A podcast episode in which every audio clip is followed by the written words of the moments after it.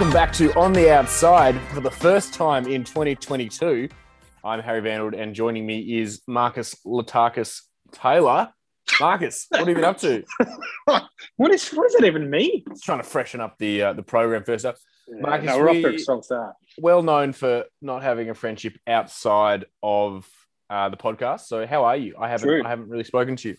Uh, I feel like the most of the blame, I would say 95, 96% of the blame falls on me for that. Well, that In part because, That makes it We- sound like I'm desperate to hang out with you, and you're saying no. That's what that yeah, that, like that was my me. subtle alpha move. That's what it was. But no, Okay. it's it.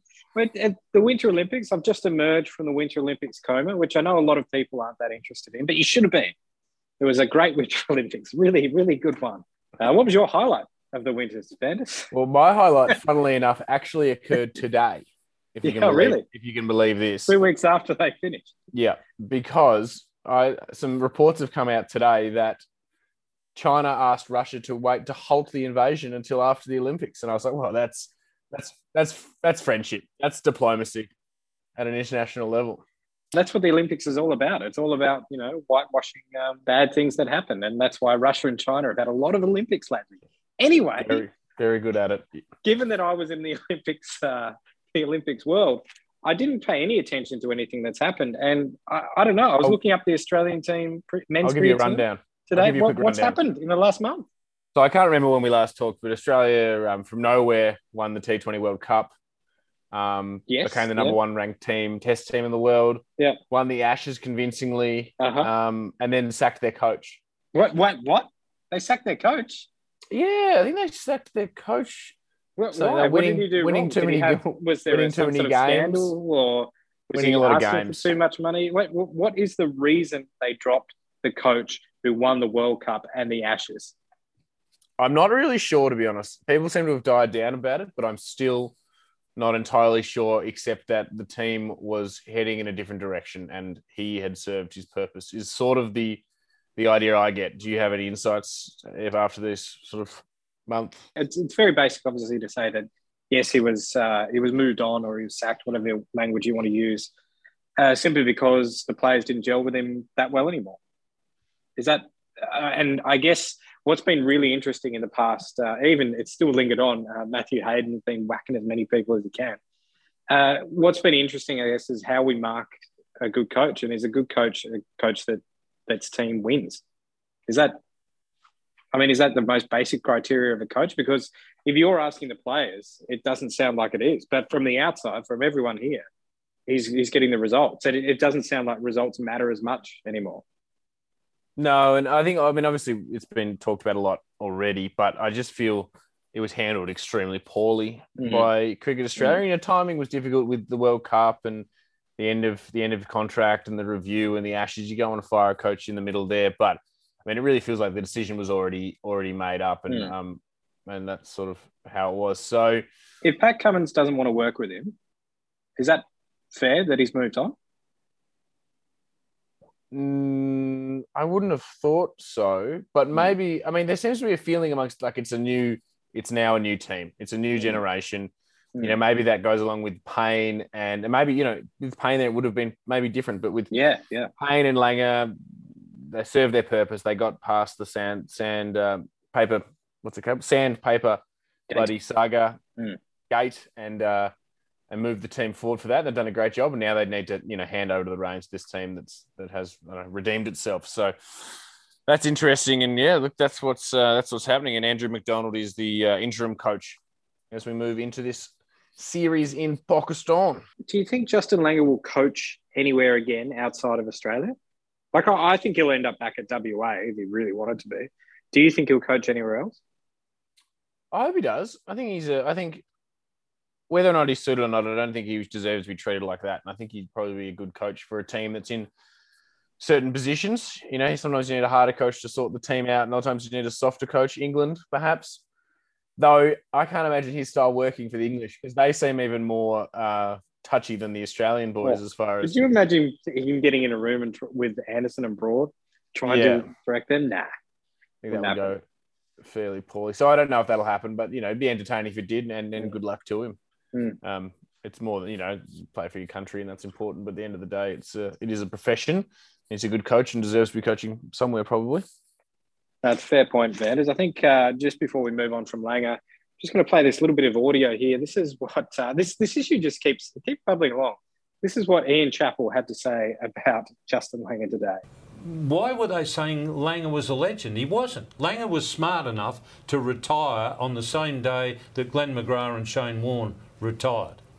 That, Now, they were really good cricketers. Justin Langer wasn't in their category, as far as I was concerned. I mean, as an example, Damien Martyn in my opinion, was twice as good a player as Justin Langer. Well, Damien Martyn even stuck up for him, didn't he? He was he was well, one of the, probably had to as well. he was yeah. one of the brigade. Yeah. Why did he say it, Ben? Why did, why did he even need to say it? Ian Chappell just backing over after three weeks, just backing over JL. It's, twice. it's a bit of Damien a, Martyn was twice the player. it's a misread, and I just don't really understand. My tolerance for Ian Chappell is pretty low. I was not super happy having him on ABC Grandstand over the summer because he's just so negative and thinks he knows everything about every test. And anyway, I uh, I don't think anyone will too worry too much about what Ian Chappell has to say nowadays.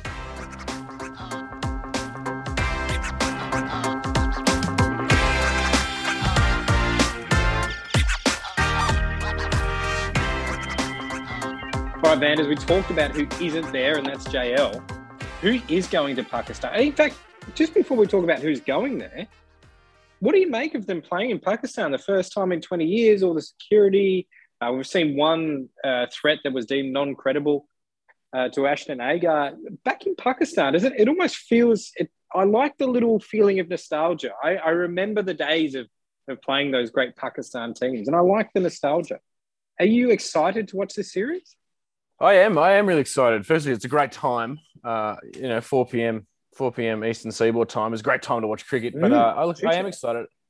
I think you know I feel really good for the for the Pakistan team. Geez, it's been a long Mm. time since they've played um, played Australia at home, and you know obviously haven't played much Test cricket there as well over the last 20 years. So that's really exciting for them. And I, I I honestly think the Australian team and with the, uh, the Players Association and Cricket Australia working very closely with the government and intelligence that they would there'd be very low risk on the players. They, there would no way they would go. So I, you know, I'm fairly confident they'll be looked after, and, and Pakistan will be, you know, Pakistan cricket and the Pakistani government will do a lot as well as the public. So uh, look, really excited to see to see where they go. Do you know how many fans are uh, in the stadiums allowed? I don't, but they're, it's up to 100% now, isn't it? They, they It's up In to Pa- 100%, and they've got like deck chairs all around the ground that are sort of spaced out. Our Australian squad, fairly predictable. I think you'd have to say, Vanders. Do you see the 11 changing much at all from the Hobart test? It feels completely different conditions. Yeah, I think. I mean, obviously, subcontinental tests are so pitch dependent and weather dependent, but um, from looking at this first pitch, it sort of looks like a bit of a road, and it, it will uh, Mm, it will deteriorate on on day sort of four and five. But I reckon day one and two will be pretty flat for batting. yeah, yeah. So the toss is important, and but maybe you know not one of those you know tests that you have seen recently in India where you start with the two spinners and, and go in with like one medium pacer. So I think they'll they'll go in. They'll be tempted to go in pretty similar attack um, to Hobart whole lineup, um, but you know there is there is a temptation for mine to chuck in uh, an extra spinner and leave out either Hazlewood or Stark. What are your thoughts? I think they should do that because it's such a road. Like that bad boy looks flat. Like it is a genuine flatty. There is no way. I, I just don't see the point of picking Josh Hazlewood as good a bowler as he is. Underrated reverse swing bowler and would extract a bit of bounce from it.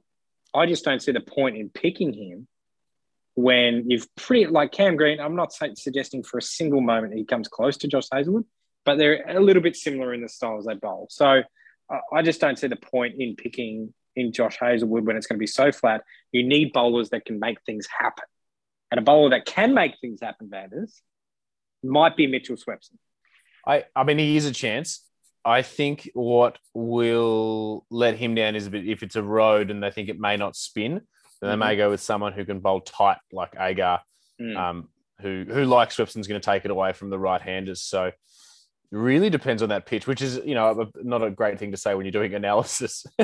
No, But, it isn't. uh, it isn't. And interestingly, I, I just looked up the since they started playing uh, Test cricket there again. There's been uh, in uh, Rawalpindi, that is. There's been one, two, three, four, nine innings one over 400, one over 300, and the rest, uh, yeah, the rest under 300. So you look at the last test, Pakistan and South Africa uh, this time last year, uh, no score over 300 at Rawalpindi, which, and you look at the players that are taking the wickets, a lot of quicks are taking wickets there, which is a bit instructive, I think. Yeah, yeah, definitely. And I mean, you can watch other test matches and, and, you know, the Australian team obviously will have been watching results and, and we, we had a bit of a look as well. But really, until they get out there and play, it's going to be mm. hard for them to know what the conditions are like. I mean, it's been mm.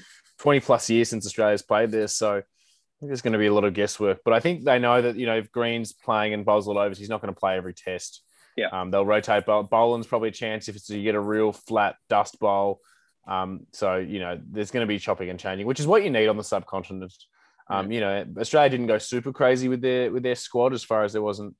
You know, at one stage there was talk of playing Maxwell and Mitch Marsh and Green all in the same team, having three around us, which which I think you know maybe isn't appropriate for this tour, but you have to be willing to do some strange stuff. I think when you're you know mm. playing India and India and and even Sri Lanka as well. So it'll be really interesting to see what where they go to with with a new coach, um, sort of with uh, McDonald over the top. Mm. Batting's interesting though. What are mm. you? What's your take on the batting? Quite to open up to? Yeah, I think he will open up. I'm interested to see because the last time we were in the subcontinent would have been the UAE against Pakistan, I think, and uh, Warner wasn't there.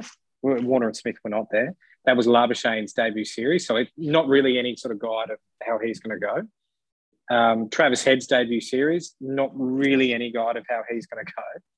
Uh, Cam Green and Alex Carey haven't played there. Aussie obviously played that that tremendous, made that tremendous century in the first test uh, back in 2018, but hasn't got a great history of playing well on the subcontinent. I think if you look at his has struggled in Sri Lanka. So I'm very interested to see how we go. I think there's a perception that Warner and Smith are going to make a lot of runs.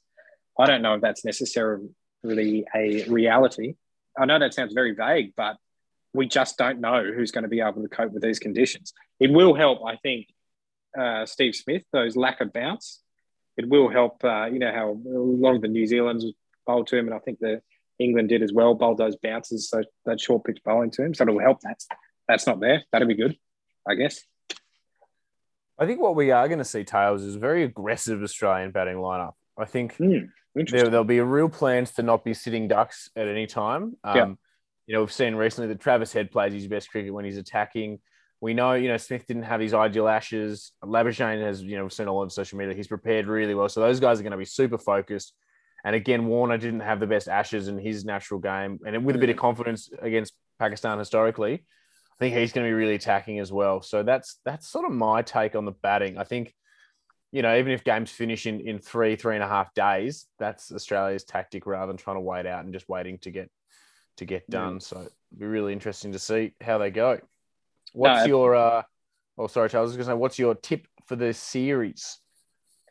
Uh, tip for the series, I think Pakistan are going to win 2 0. I don't see us winning a test over there, only because I think they're a deceptively good team. I know they're missing a couple of key players, um, and even their, their bowling lineup is going to be interesting with uh, Haris Rauf and I think Hassan mm. Ali um, uh, struggling to get fit for this one as well. That um, Yasir Shah and Mohammad Abbas are not. Uh, Mohammad Abbas only just added to this squad as a travelling reserve, but Yasir Shah as well. They're, they're not in their best eleven anymore, and those those players for ages were held up as a, as a, a standard of um, you know high class international bowling. They're not going to be there. So I think Australia might get a bit of a, a, shock when they see someone like, even though we've seen a little bit of Shaheen Shah Afridi, but these players that we haven't really seen a great deal of, I think they're going to get a bit of a shock. And I just, I just don't see us um, taking enough wickets. Nathan Lyon is going to be so important, and frankly, he just hasn't performed well enough consistently on the subcontinent or on flat pitches to take a lot of wickets. And so I just don't think, um, I don't think it'll happen.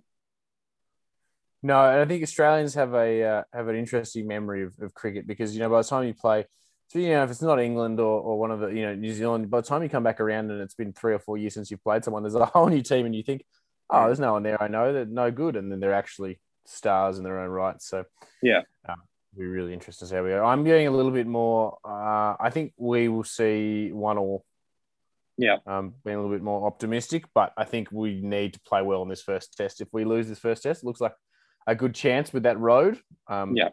So, we'll, uh, see what we've got to say.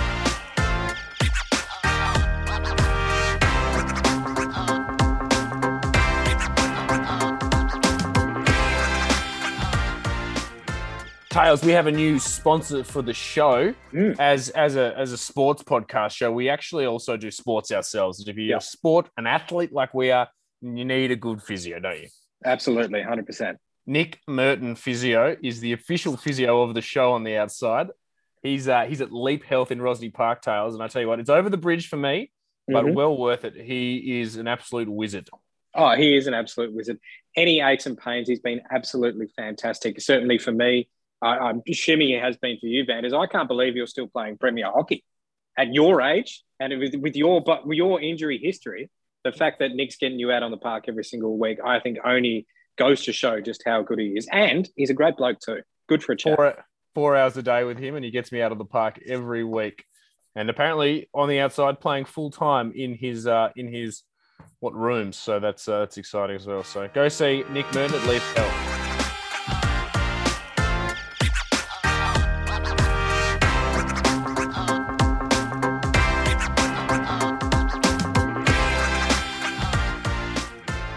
Tails is, of course, AFL season currently with the AFLW um, going on, and you went and saw your first AFLW game recently. Oh, no, first for this season. Yes, first for this season. I did go Oh, to the, season, inau- sorry. the inaugural game uh, between uh, who was it, Carlton Collingwood back in 2017. But no, I went uh, went for the first time this season. I don't understand why more people don't go. It's actually a ripper day. So we went Victoria Park, went and saw Collingwood and the Dogs, and you have local producers there. There was music. It's such a chill atmosphere. I can't explain Mm. because like it's a lot of uh, families and women. Like there's just no aggression from the dudes around at all, and you can still Sounds get like your beer. You can, it's Yeah. cheaper, cheaper to get your beer, How footy should like should have been before Oh. it got messed up. mate. And there's no like crowd abuse or any of that sort of stuff. It's Mm. just a really chill vibe. So I, I don't understand why more people don't get along. To be perfectly honest, I it's a mistake I've made, and I certainly won't be uh, repeating that mistake.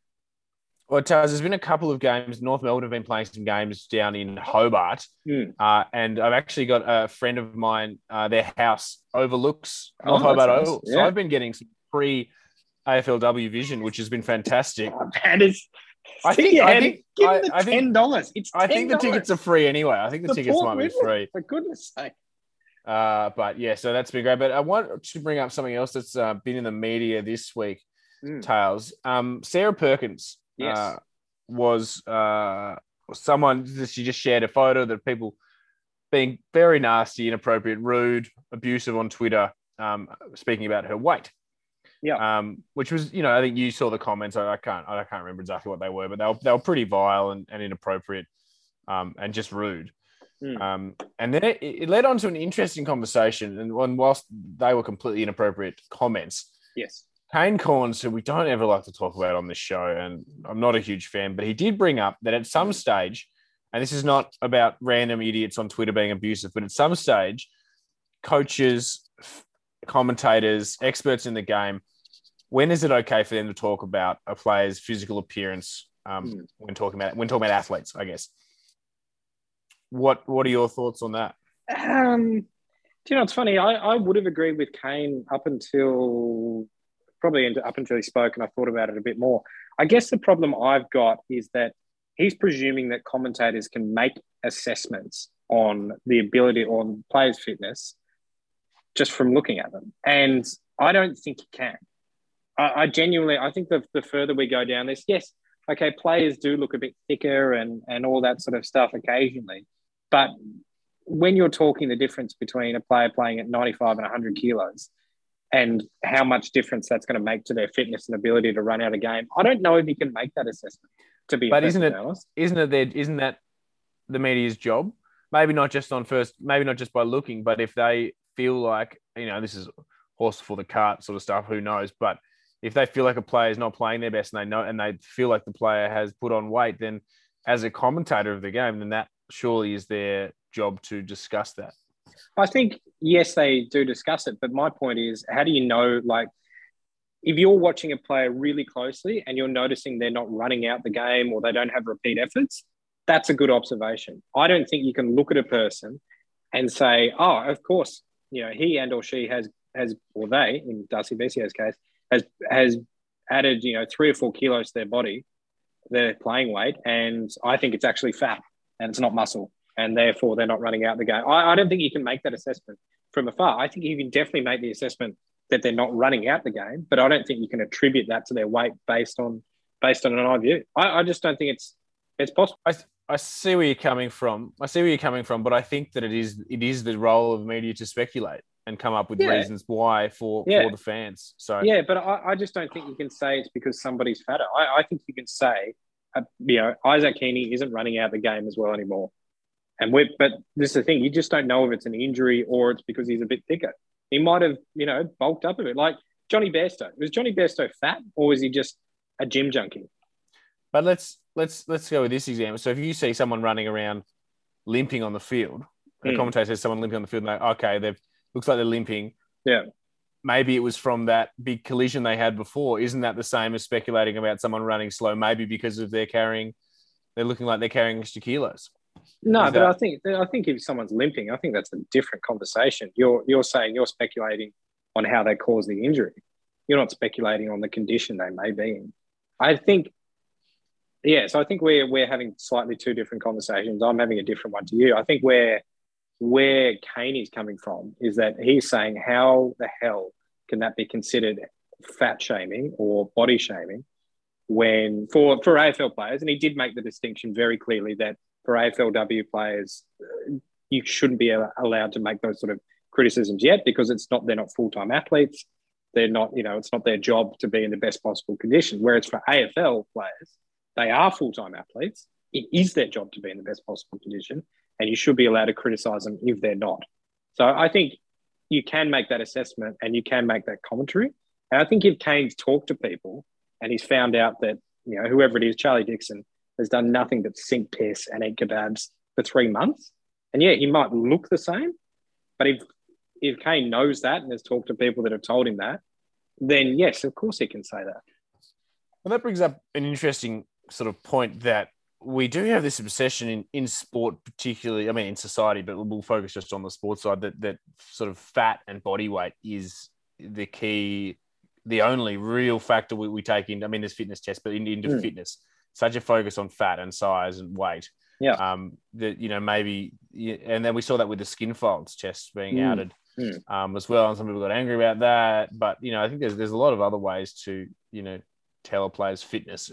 Mm. Um, and then, you know, you get a conversation, what even is fitness, but we'll leave that for another time. But look, I think this is a conversation that's going to keep happening um, over the next few years because we've already heard it in, in seasons past too. So um, one to watch there. Tails, just before we go, just want a quick wrap up going, heading with finals not too far away in AFLW. Talk to me. Who's looking good? Well, Adelaide and uh, Adelaide and Freo are the front runners. They played uh, last weekend. Yeah, Adelaide have just been that good for. they have years. been. They have been very good for very long. But I, the other thing as well, the looming factor is Melbourne. So Melbourne are playing obviously very well. Tayla Harris has played very well this season. She's the leading scorer if you include points. She's the leading Mhm. scorer in Yep. uh, in the competition. Uh, with the Daisy Pearce last year factor thrown in, so I think there's a little bit. Even though the Melbourne AFL uh, M team had their fairy tale, there's a little bit of a thought that the uh, the Melbourne AFLW uh, team could have their fairy tale this year. So that's that's looming. That is looming. We couldn't have that, could we? I don't know. It's too many feel goods. Could happen. Yeah, you, you're right. Ah, You need some. It's a you it's a, it's a heartbreak story. You Yeah. don't want nice stuff. Yeah, exactly. Well, Tails, we will chat after the first test in Pakistan Yes, absolutely. and uh, and just do a bit of a rundown from that. But I think there's going to be a lot of answers coming out of that first test and probably even more questions. So looking forward to seeing Australia play in Pakistan for the first time in what 20, 22 years, 21 years. Yeah, absolutely. Looking forward to it, Vanders. Uh, hoping there's another, I don't know, Mark Taylor triple century or something that we get. You know, it'd be nice to see someone random get a triple century. That'd be good. Something something interesting could happen. That'd be nice. But uh, yes, we will talk after that. Probably talk some AFLM, I imagine, very soon as well, seeing as we're only, what are we now? 13, 13 days away on the Thursday that we're recording. 13, 13 days away from the AFLM season kicking off. And I know you're very pleased that Isaac Heeney's got his six-year extension. Look at your little, you're like a little Cheshire cat with your little face. It's- I, mentioned just- Isaac Heeney, and you're like, you I- ever see that I meme was- when like somebody you like you- texts you and you get the little smile? Look I was you, Isaac Heeney. There you go again. I was smiling because Malthouse came out and said Essendon were going to win the Oh, flag, and I mate. thought the Tails. We're lucky to make finals. Are you ready to have your heart broken again? Well, Charles, that's a bit of a taster of what's going to be coming up in the next few weeks. I will talk to you soon. Catch you then, baby.